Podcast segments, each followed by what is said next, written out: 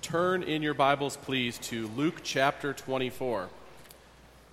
You will have to have the text in front of you so you can follow along. We'll work through uh, many of the verses of this incredible chapter. Indeed, one of the most incredible in all Scripture, what it records. I mean, the Bible, I mean, how do you rank the pages of the Bible? But 884, which is the page it is on your Pew Bible, in 885 have to be two of the best pages uh, when you see this story uh, as a Bible student, uh, to imagine being uh, in the place of these two disciples, especially who are on the road to Emmaus with Jesus, opening up the Bible for them, explaining to them how he appears from Moses to through the prophets.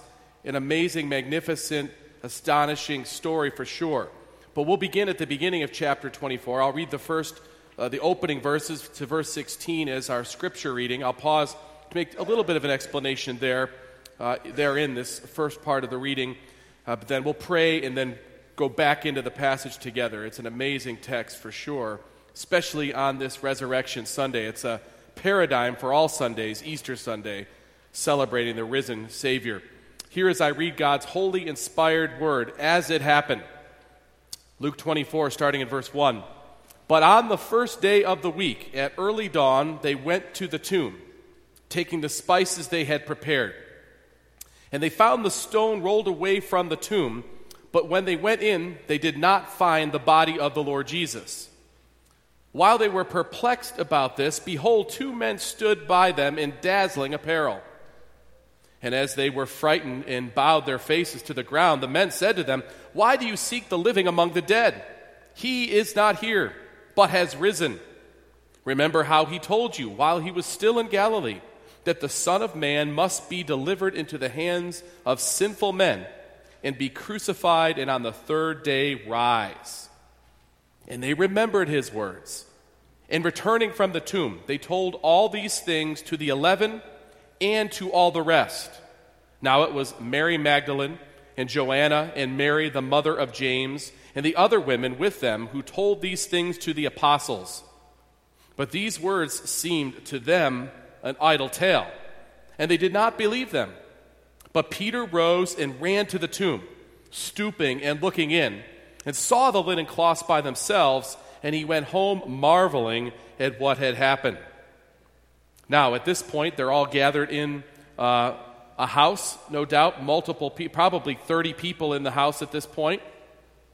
And two of the disciples, two of the disciples are said to have left probably to go sleep in a place in Emmaus, which would have been less than a two hour brisk walk from them. And so they left, these two left, and the text picks up with these two leaving after the rest of the apostles did not believe what the women had said. Now, they trusted these women, they loved these women, there's no reason for these women to lie, but the story just seemed too big for them to imagine, especially three days having passed since Christ had been crucified. Now we pick up at verse 13. That very day, two of them were going to a village named Emmaus, about seven miles from Jerusalem. And they were talking with each other about all these things that had happened. While they were talking and discussing together, Jesus himself drew near and went with them. But their eyes were kept from recognizing him. Before we go farther, notice that twice in the passage so far, we see the blindness of the disciples. First, they do not believe the women's report.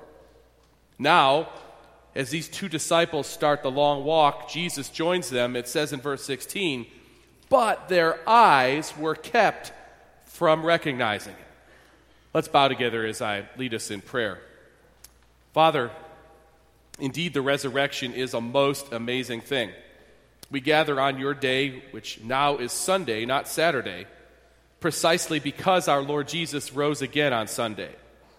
We gather as believers, we gather as your people, we gather as worshipers. But Lord, we see in this account that it's not our ability to discern the truth on our own that makes us believers in Christ.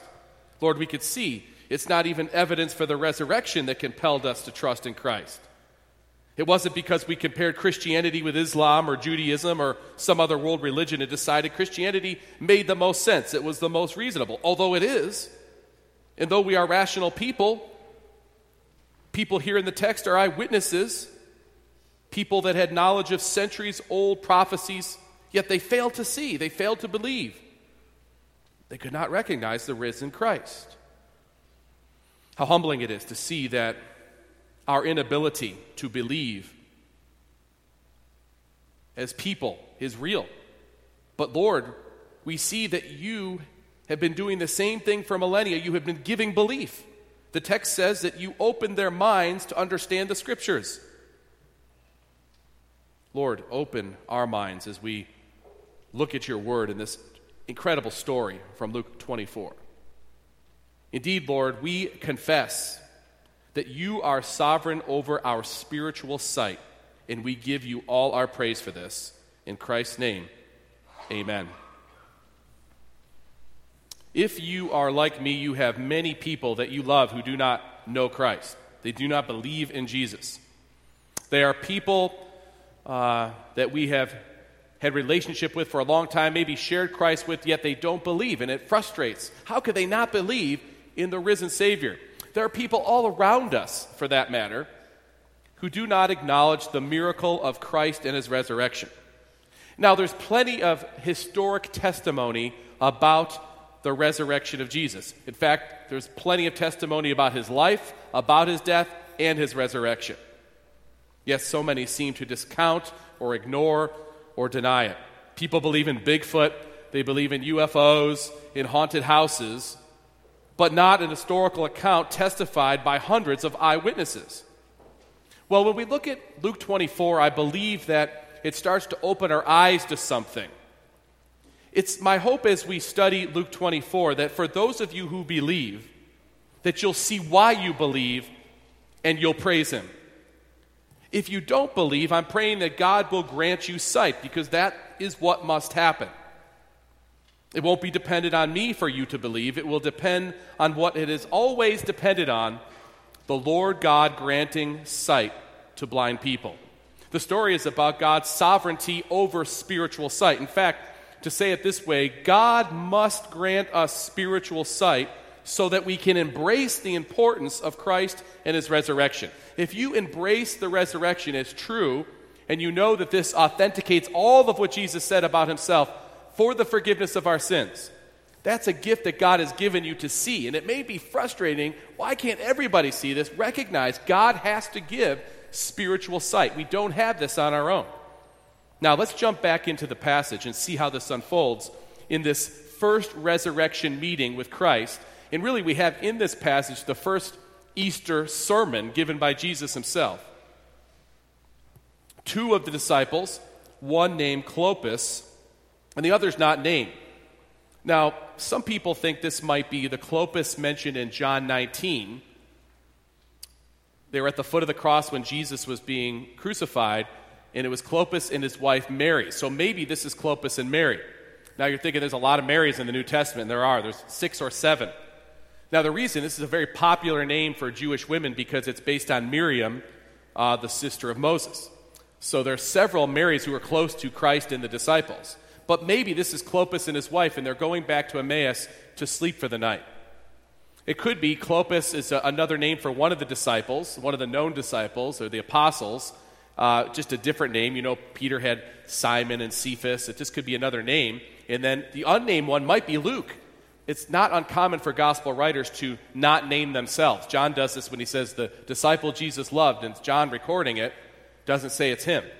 We don't know for sure all sorts of discussion about this. But they're two disciples who are close to the inner circle. They were holed up together in this house together uh, after the complex of the crucifixion and the reported resurrection had happened. They were nervous about uh, the authorities, about what this meant, and two went off basically to sleep for the night, and they had about a two hour walk.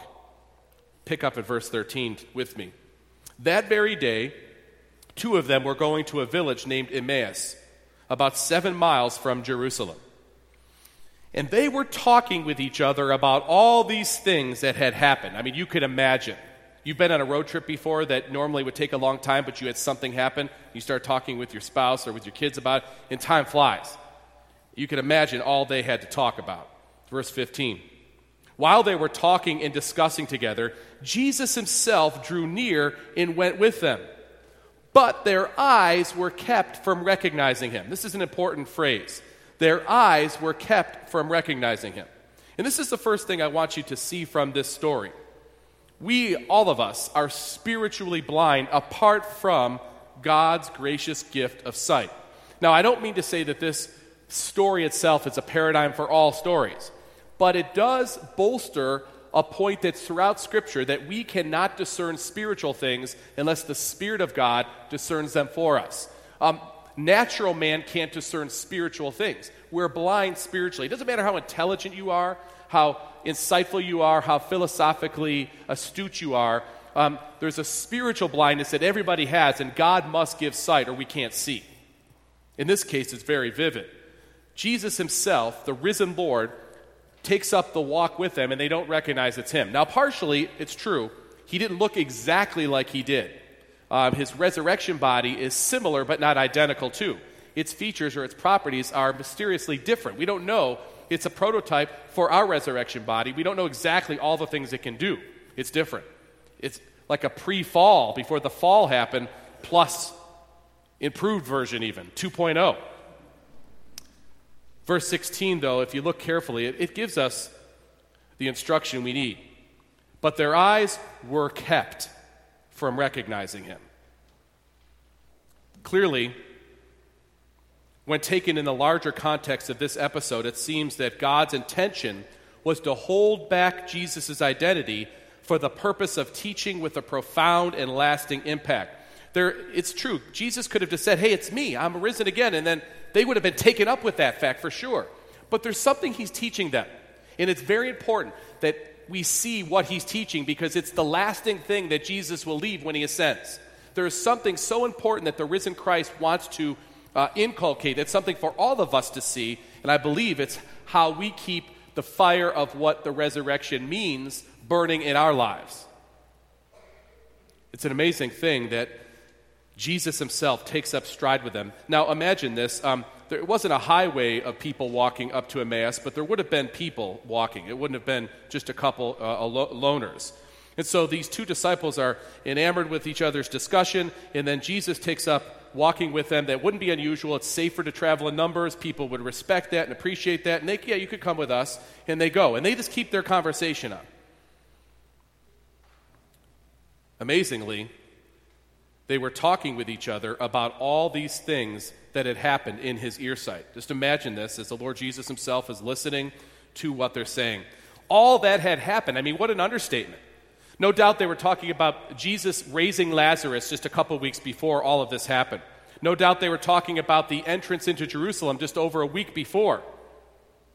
The puzzling fanfare on that day and how it all seemed to just digress and, and unravel before their eyes. No doubt they were talking about the Last Supper they had with Jesus. It had to be a vivid memory. Who could forget that? Even if they weren't in the inner circle of disciples, that would have been all the talk for those days after Jesus was arrested. The Last Supper. Do you remember what he said to us? Like going over in their minds, what instruction did he give? what was he saying? What was the symbolism? What did it all mean? No doubt they were talking about Jesus in the garden, Judas, one of their own, betraying him. Jesus getting arrested. How about Peter taking off a sword and cutting off the ear of one of the guards? I mean, good thing Peter was a bad shot with the sword, right? Hits the guy side of his. And what does Jesus do? Under arrest, he heals the man, puts his ear back on. No doubt they were talking about all these things the mockery of trials before the Jews and the Romans, Jesus before the Roman governor. What an episode in and of itself the awful, torturous scourging that left Jesus almost dead, then the crucifixion. The darkened sky in the middle of the day, the heavily guarded tomb of Jesus, the most watched tomb in all of Palestine. I mean, what could they have been talking about? So much. And Jesus is listening as they talk.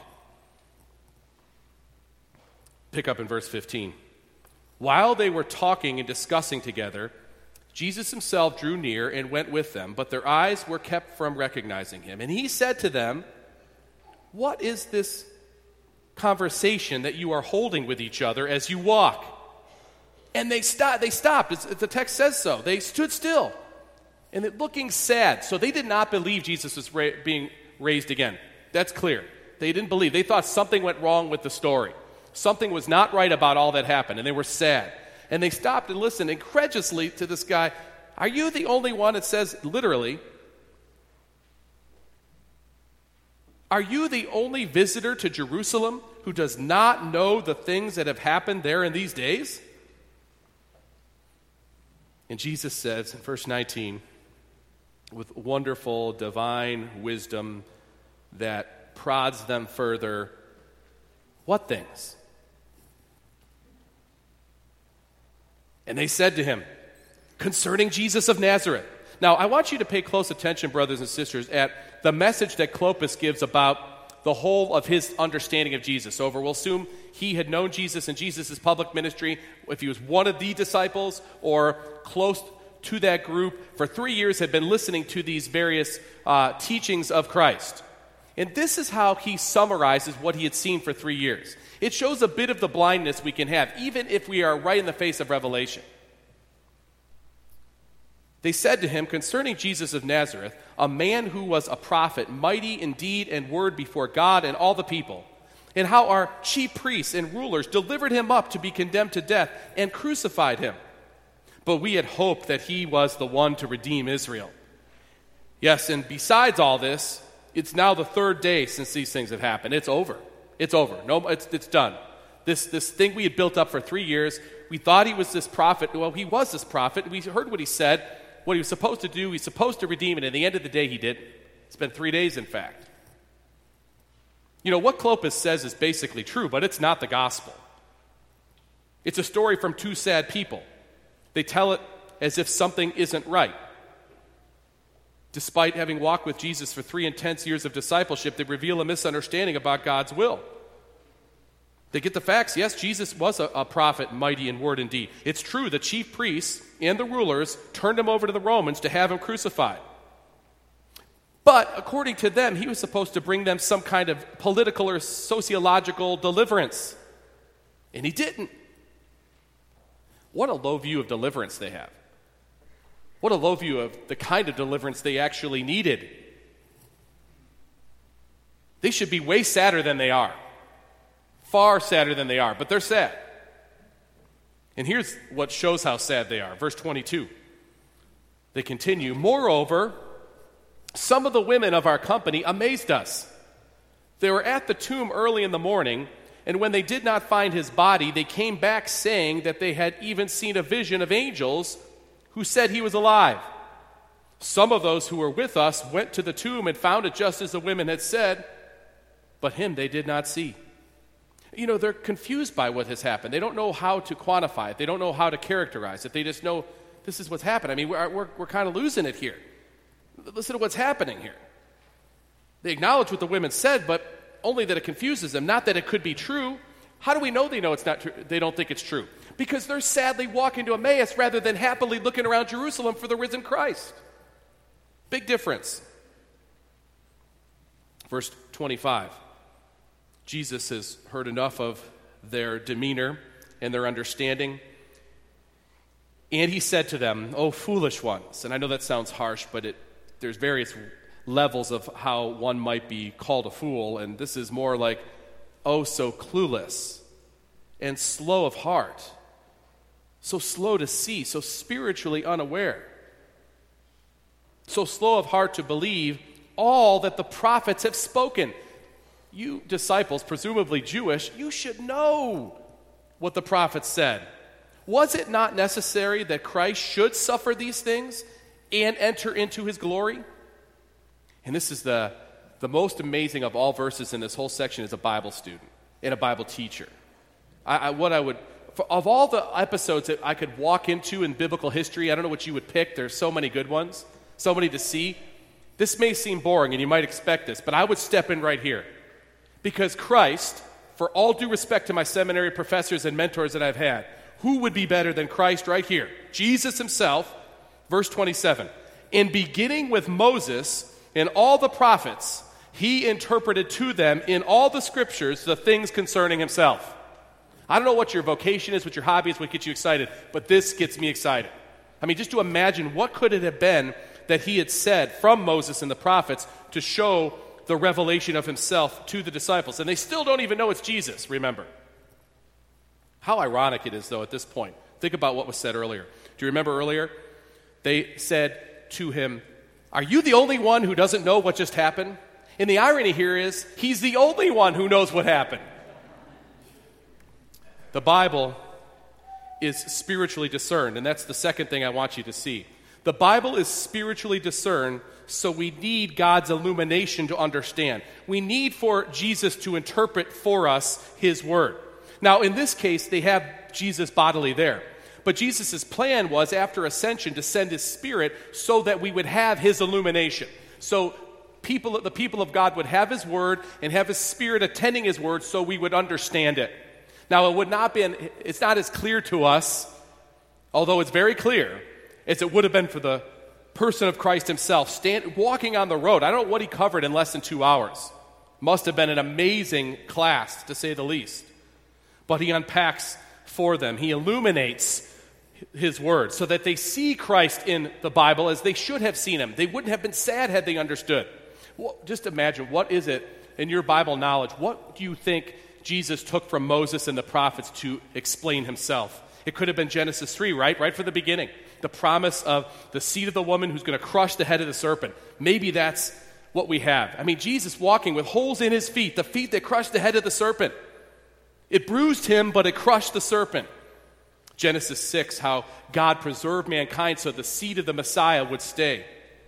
Genesis 12, when he promises to Abraham that he would make him a great nation. And then he takes Abraham and Abraham's only son and tells him to kill his only son. It's a picture of what would happen not even a couple miles from the same place. Picture of Jesus in Genesis 12 already. In the last chapters of Genesis, an episode that man decided would be evil God preserves through Joseph the people of Israel for the saving of a great many lives. And it wasn't just from famine, it had to do with what would come through Messiah. Where would he have begun in Moses to tell about himself? What about all the ways that Moses pictured Christ in the book of Exodus with the lamb that was to be slain, how it pictured Jesus? How the blood of the lamb had to be figuratively put over the households for them to be saved. How about the tabernacle, the temple, a picture of God with us, Emmanuel, Jesus himself with us? How about Numbers in the serpent in the wilderness? That Moses put on a pole and looked up, put up, and the people were bit by the serpents. If they looked, they lived. As the Son of Man also was lifted up, and as people look on him, they live. What could Jesus have been telling him from Moses? Where could he stop? It had to be an amazing, an amazing class. Didn't stop with Moses, then the prophets, one by one, explaining the messianic hope, the messianic reality, the messianic truth that would come. I have to believe at some point, Jesus there with them would have gone to Isaiah. and would have gone and said that surely he has borne our griefs and carried our sorrows. Yet we esteemed him stricken, smitten by God, and afflicted. And he was pierced for our transgressions, he was crushed for our iniquities. Upon him, Christ, was a chastisement that brought us peace. Oh, that's what Isaiah is talking about, the disciples had to have thought. All we, like sheep, have gone astray and have turned everyone to his own way. And the Lord laid on him the iniquity of us all. Jesus teaches from the prophets, he teaches from Moses how it is that all of the Old Testament is about him. That's the purpose. That's the point. That's the, the key to the Hebrew scriptures is it's all about Jesus. Wow, they had to have thought how Isaiah 53, it's about our Jesus. Died such an awful death, but why? To which Jesus would have responded, I'm sure in Isaiah 53:10, it was the will of the Lord to crush him, to put him to grief. When his soul makes an offering for guilt, he shall see his offspring, he shall prolong his days. Wait a minute. The suffering Messiah would not stay dead. And that can be shown from Moses and the prophets. This has to sound something for the disciples. I wonder if Jesus told them, just as Jonah, the prophet, was three days and three nights in the belly of the great fish, so will the Son of Man be three days and three nights in the heart of the earth. Can you imagine if your disciple? I mean, most of our children know these stories. And as the children start to hear how Christ fulfills it, you see them, the lights go off in a, in a young child, and they know it and they get it. These are adults who walk with Christ, and now the light's turning on as this stranger unpacks the whole of biblical revelation. Uh, Philip Ryken has a great commentary on this passage, and he says this Jesus is not just here or there in this prediction or that prophecy, he is everywhere in the Old Testament. He is the Ark of the Covenant and the blood of the mercy seat. He is the light on the golden lampstand and the bread of life. He is the prophet who preaches like Moses, the priest who prays like Aaron, and the king after David's heart. Verse 27, great passage and beginning with Moses and all the prophets. He interpreted to them in all the scriptures the things concerning himself. Brothers and sisters, we need God's illumination to understand. Uh, when Jesus was with the disciples, he promised them that he would send the Spirit, and that's who we have to help us understand the Word. When we pray for God's illumination, we are asking for God to fulfill his promise personally to send his Spirit so that we might discern his holy word. But let's continue, verse 28. So they drew near to the village to which they were going. He acted as if he were going farther. Now, that's just their understanding. It looked like he wasn't going to stay with them. That's all it means. But they urged him strongly, saying, Stay with us, for it's toward evening, and the day is now far spent. So he went in to stay with them. They wanted to know more. They had to have, right? I mean, two hours isn't enough. There's so much more that could be said, so many other passages to be unpacked. Stay with us. So he did. Verse 30. When he was at the table with them, he took the bread and blessed and broke it. Now, understand, he's a guest, he's not the host. He comes into the house, and as they're ready to eat, he takes the bread. Now, why do you think he does that? Why does Jesus do this? Well, we know in the verse after, he's meaning to reveal himself. But why does he do it in this way, do you suppose? He's been laying out the word for them the whole trip. The word, the word, the word. Now he takes the bread. What would they remember when he lifts up the bread? Now, I'm not suggesting this is communion. But what I am suggesting is it was on purpose to remind them of communion and everything that goes into what that message says. He took bread, it says here, and blessed it and broke it and gave it to them. Verse 31 And their eyes were opened and they recognized him. I want you to see something here how did they recognize him? By two things. First, he opened the word to them. Second, he broke the bread with them. There's something else I want you to see from this passage. God reveals Christ to us primarily in two ways in the church. And for believers, because we're all part of the church. No believer is independent of the church, they're part of God's body. God reveals Christ to us through his word primarily, but he also does through, through the sacrament the sacrament has a purpose to bolster the word. It's in that order. He gives the word, he gave it for two hours on the road to Emmaus, and then he breaks bread, and it all comes physically, it comes to their mind what is spiritually true. It's a picture, it bolsters, it cements their belief in all they had heard. That's what the sacrament does. It doesn't save anybody, it just for save people bolsters their faith in Christ.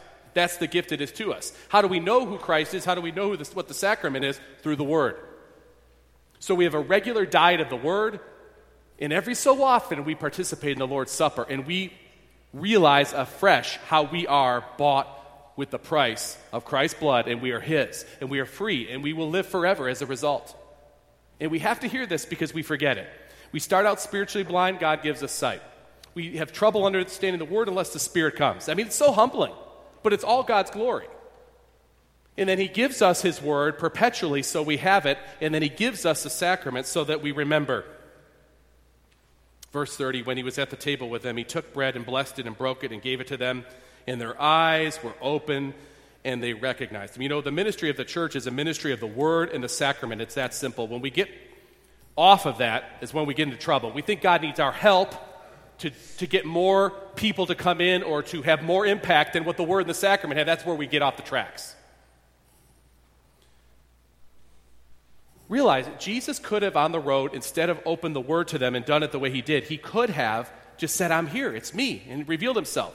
What would have happened? They would have been enamored with his presence, and that's how far it would have gone. But what he wanted to teach them is you will always, you won't always have me bodily, I'll ascend, but you'll always have my word, you'll have my spirit illuminating it, and you'll have my sacrament to remember me by until I come again.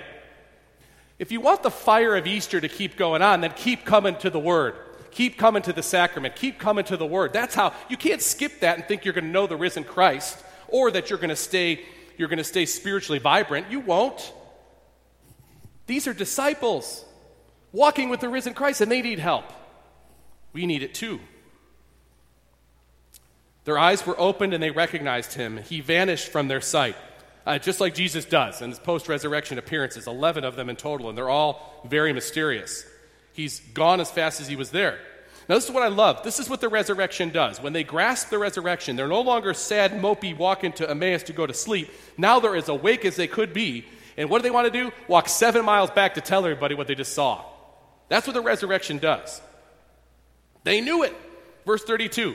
They said to each other, Did not our hearts burn within us while he talked to us on the road, while he opened to us the scriptures? We knew it when he was telling us. What he was telling us is from it was from heaven. It wasn't just some person's explanation. And then he's gone. Well, verse 33 they rose at the same hour and returned to Jerusalem. And they found the eleven and those who were with them gathered together. And before they could say anything, the people said to them as they walked into the room full of people, probably 20 or 30 people, as they walked in, they said, The Lord is risen indeed and has appeared to Simon. Then they respond immediately. Then they told us, they, then they told what had happened on the road and how he was known to them in the breaking of bread.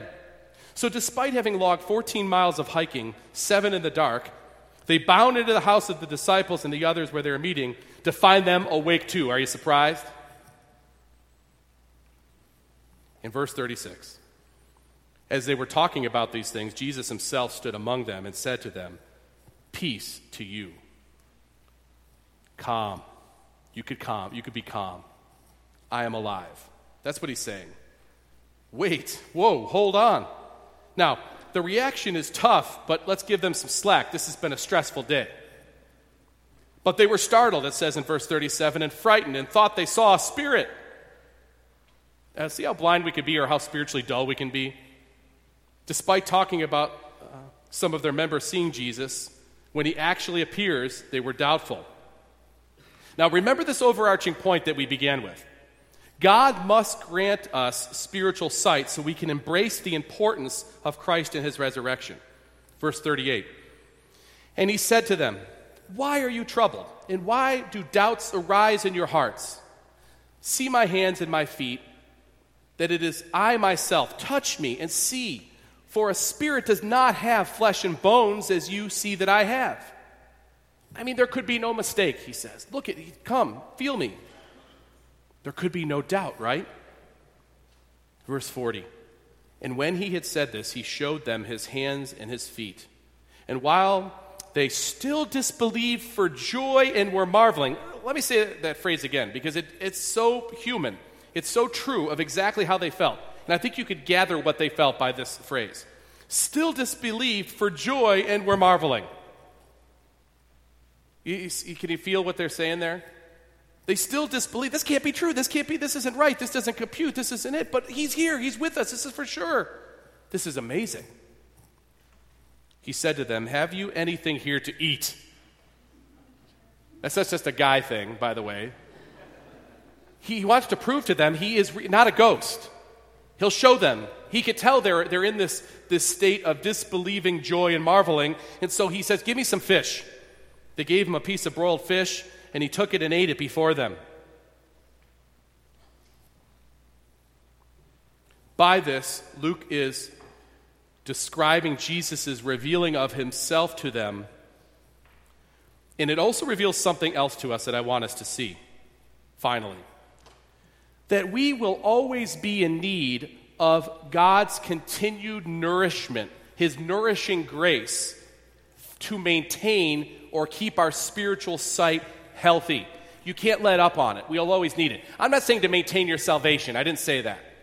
But as his children, we'll still struggle with healthy spiritual sight unless we are fed by God. His word, attended by his spirit, That's how we know Christ, and it's how our sight stays strong. Verse 44.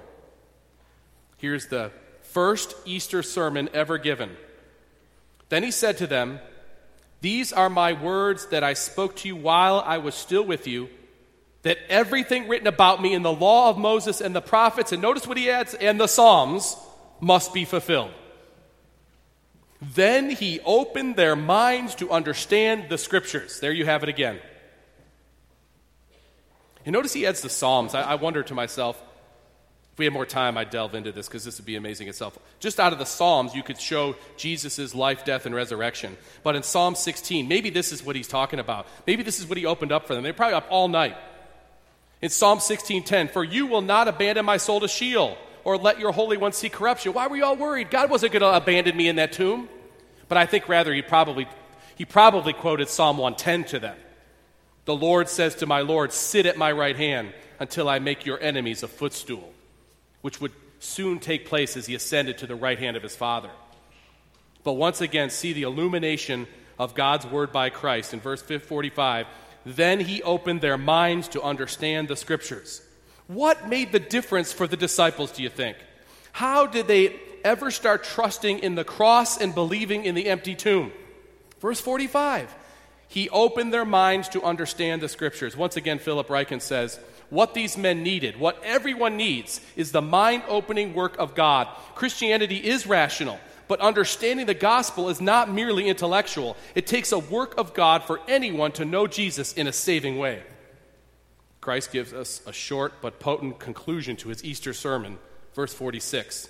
And he said to them, Thus it is written that the Christ should suffer and on the third day rise from the dead, and that repentance and forgiveness of sins should be proclaimed in the name in his name to all nations beginning from Jerusalem.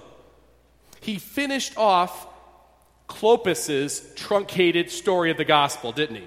He told them the real gospel that Jesus suffered and died for our sins, and on the third day he rose again. And we should therefore repent of our sins believe on Christ, and be forgiven on the basis of Christ's work. And guess what you should do? What you would naturally do if you really believed it, you'll go tell everybody. Why would you not? Verse 48 says just this You are witnesses of these things. God must grant us spiritual sight so we can embrace the importance of Christ and his resurrection. How could we be effective messengers, though, on our own? Verse 49, I'll close with this verse. And behold, Jesus says, I am sending the promise of my Father upon you. That's the Spirit.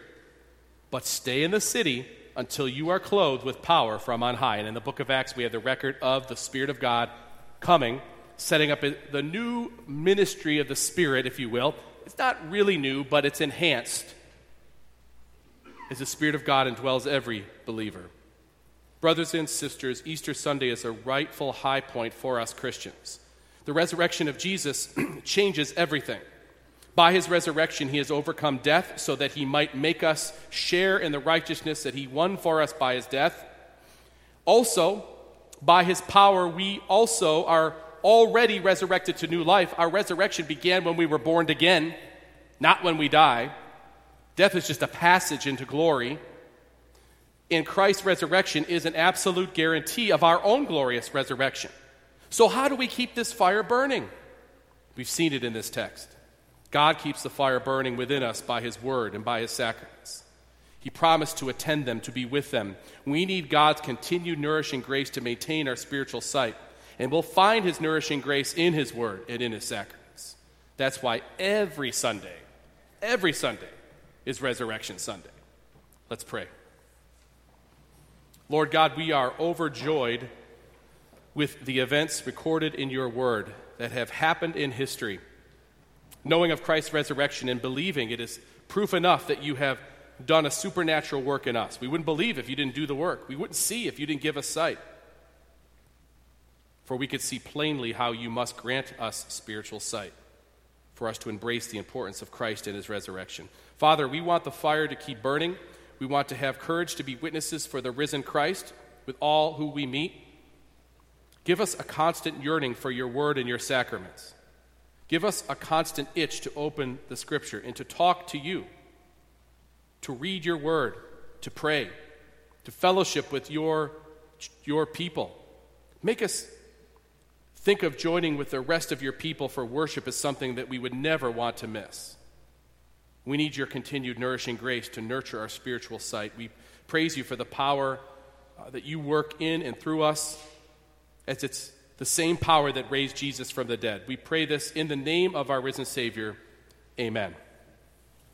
Let us together turn in our hymnals to prepare for the Lord's Supper by singing verses 1 through 3 of 286. We'll stand as we sing, Worship Christ, the risen King.